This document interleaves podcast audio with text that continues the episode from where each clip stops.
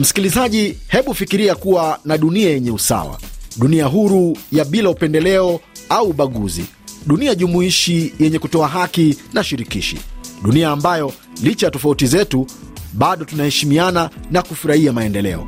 Na leo hii wataalamu wanatuambia tunaweza kusimama pamoja kuhamasisha usawa wa kijinsia kwa wote bila ubaguzi wa mwanamke. Makala ya Gurudumu la Uchumi jumaa hili inaangazia namna gani wanawake wanaweza kushiriki shughuli za kiuchumi na katika ngazi za maamuzi kwenye dunia ambayo pengo kati ya mwanamke na mwanaume linaendelea kuongezeka. Jina langu ni Emmanuel Makundi. Karibu msikilizaji. Kabla ya kumkaribisha mgeni wetu ambaye nitakujuza hivi punde, mwenzangu Benjamin Kasembe kutoka DRC alitutumia ripoti ifuatayo kuangazia namna ambavyo raia wanaoishi kwenye hifadhi maalum mashariki mwa DRC wanajikwamua kiuchumi licha ya changamoto za kiusalama wanazopitia na kukimbia nyumba zao. Hapa nipo ndani ya kambi ya Kanyaruchinya nje kidogo na muji wa Goma, ambamo baadhi ya wakimbizi ni hao kutoka Ruchuru na Nyiragongo. Dada, hapa unauza nini? Hapa nishaanza piga sambusa na hibenye hidogo juu nione kama ndaishi aemie na jamaa yangu.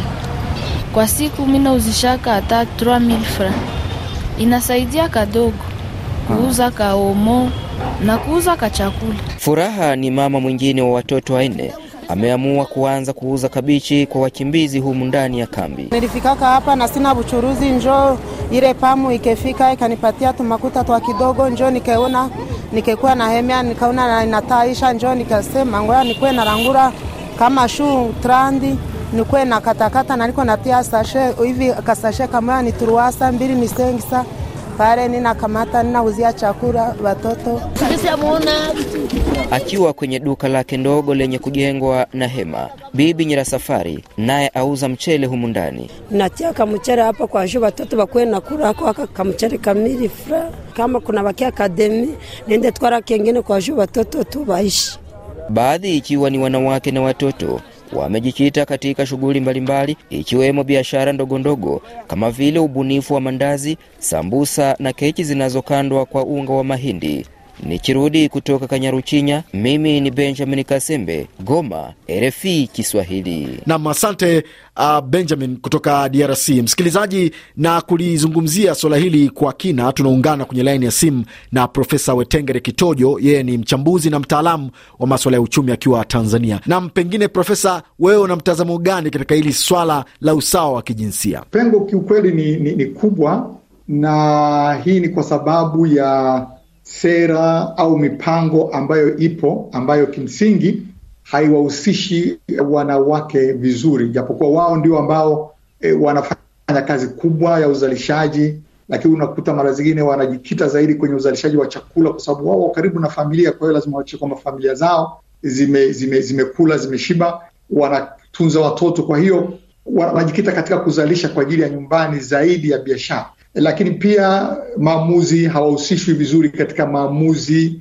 e, kwa hiyo unakuta maamuzi yanafanyika yanafanyika kupendelea upande mwingine zaidi ya wao wao wenyewe. Na unadhani uh, kwa nini uh, Profesa, leo hii karne zimeshapita bado dunia inahangaika kutafuta mbinu ya kuleta huu usawa? Sera kandamizi, mifumo dume kandamizi kwa wanawake E, fursa e, ambazo pia nazita ni kandamizi kwa sababu zina, zina, zina, zinaweza kufikiwa zaidi na upande mmoja zaidi ya wanawake. Ndio maana mambo yote haya yapo. Kwa hiyo ni, ni, ni swala tu la kufanyia maamuzi, sio kwamba mbinu hazipo. Mbinu zipo, lakini e, wale ambao wako madarakani hawataki kuzitumia hizo mbinu katika ku wakomboa wanawake ili wasimame katika nafasi ambayo itakuwa sawasawa na nafasi ya wanaume. Kama tunaweza kutumia ulinganifu, unazungumziaje uh, ulinganifu huu kati ya nchi zilizoendelea na zinazoendelea hasa hapa barani Afrika? Yami, nafikiri tatizo kubwa lipo kwenye nchi ambazo zinaendelea. Tatizo ni kubwa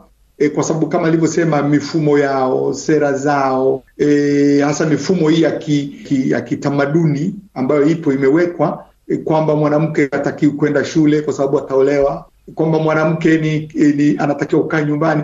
Vitu vya aina hiyo viko zaidi katika nchi ambazo zinaendelea zaidi ya nchi ambazo zinaendelea. Hii mifumo lazima ivunjwe ili wanawake wafike mahali wafanye maamuzi yao tujue wanachokitaka ni nini tu, alafu wawezeshwe ili wafike katika levo ambayo uh, pia wanaume wapo.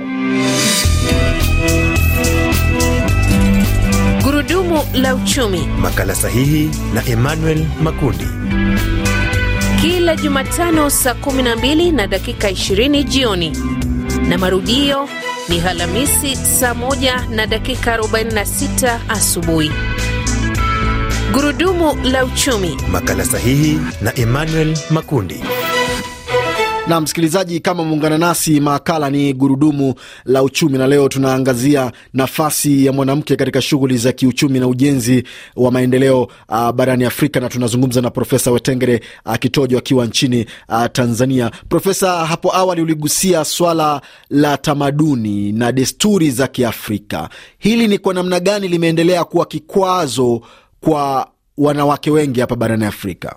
E, ni kikwazo kikubwa kwa sababu kwa mfano kwenye mila na desturi za Kiafrika mwanamke anaolewa kwa mahari, kwa hiyo anaonekana e, yuko chini ya mwanamume. Mwanamke ana, anakaa nyumbani, hatakiwi kwenda kufanya kazi, kwa hiyo yeye ni mtu wa nyumbani. Kwa hiyo katika mila na desturi za aina hiyo e, zimemfanya mwanamke akawa ni mtu ambaye anajishughulisha zaidi na mambo ya nyumbani. Kwa hiyo hii haijitokezi zaidi katika mapato ambayo mwanamke atayapata ili kumwongezea uh, kumwongezea kipato. Mwanamke eh, wa, wa Kiafrika mara nyingi hamiliki rasilimali kama ardhi, eh, nyumba na kadhalika, ambavyo hivyo ndio vyanzo vya mapato. E, kwa hiyo mwanamke anaonekana yeye kama ni chombo tu cha kuhudumia nyumbani. Uh, Profesa, mjadala mkubwa hivi sasa hata katika Umoja wa Mataifa ni namna gani wanawake pia wanaweza wakashiriki uh, katika kutumia teknolojia uh, kujikwamua kiuchumi. Pengine wewe kama mtaalamu unalitazama gani ama una mtazamo gani? E, kama umemfanya mwanamke awe mwanamke wa kuhudumia familia, yuko tu nyumbani e, eneo lake la kujidai ni nyumbani, anahitaji teknolojia ya nini sasa kumsaidia huyu mwanamke? Lakini mwanamke atakapoanza sasa kuzalisha, hapo ndipo anapohitaji teknolojia kuwafikia wadau, kuwafikia, kupata ushauri e, kuwasiliana na mabenki na kadhalika. Kwa lazima mwanamke atolewe kwenye hili eneo lake la kujidai la nyumbani apeleke kwenye eneo lingine ambalo litahitaji matumizi ya, ya, ya, ya teknolojia. Uh, pengine tunapoelekea kumalizia, uh, Profesa, unadhani nini kinaweza kufanyika kwa dunia ya sasa kuhakikisha kwamba pengo lililopo la kijinsia linaondoka ama linapunguzwa kabisa? Jambo la kwanza ambalo mimi naliona la msingi, lazima tuhakikishe kwamba wanawake wanapata elimu sawa na wanaume. Na maana yake ni nini? Maana yake ni kwamba ni kuvunja zile mila na desturi na sera mbovu ambazo zilikuwa zinawafanya wasi, wasi, wasipate elimu. La kwanza. Lakini la pili, kubadilisha sera, desturi na mila za hovyo ambazo zinawazuia zina wanawake katika kutoka hapo walipo kwenda katika hatua nyingine. Lakini pia kuwe na upendeleo wa pekee kwa hawa wanawake, kwa sababu wamerudishwa nyuma. Wame, kuna, kuna juhudi za makusudi zilizofanya kuwarudisha nyuma. Kwa hiyo kuwe na juhudi za makusudi za kuwaondoa hapo walipo. Msikilizaji, na katika kuhitimisha makala haya na kuletea dondoo za kiuchumi, na leo hii zinaletwa kwako na Jupiter Mayaka. Kwa mujibu wa ripoti ya tume ya uchumi ya Umoja wa Mataifa barani Afrika, UNECA, makubaliano ya kibiashara kati ya nchi na nchi barani Afrika yanaweza kuchochea mwingiliano wa chumi na kusaidia kutatua mizozo iliyopo, wataalamu wakishauri nchi kutekeleza kikamilifu mkataba wa biashara huru barani Afrika. Kwingineko juma hili, mji wa Doha, Qatar, ulikuwa mwenyeji wa mkutano wa Umoja wa Mataifa wa nchi zinazoendelea duniani, ambapo viongozi wa Afrika waliohudhuria walizinyoshea kidole nchi tajiri kwa kushindwa kutimiza ahadi zao, ikiwemo kuyasaidia mataifa yao kifedha na kukabiliana na mabadiliko ya tabia nchi. Viongozi hawa wakitaja kitendo hiki kama usaliti kinacholenga kuchochea umaskini zaidi kwenye nchi zao, sasa wakizitaka nchi hizo kufanya kama zilivyoahidi. Nam, shukran Jupiter kwa dondoo hizo za uchumi ambazo ndizo zinatukamilishia makala ya gurudumu la uchumi kwa jumaa hili. Tulikuwa tukiangazia nafasi ya mwanamke kiuchumi na katika ngazi za maamuzi duniani. Hadi wiki ijayo, ulikuwa nami Emmanuel Makundi. Kwa heri.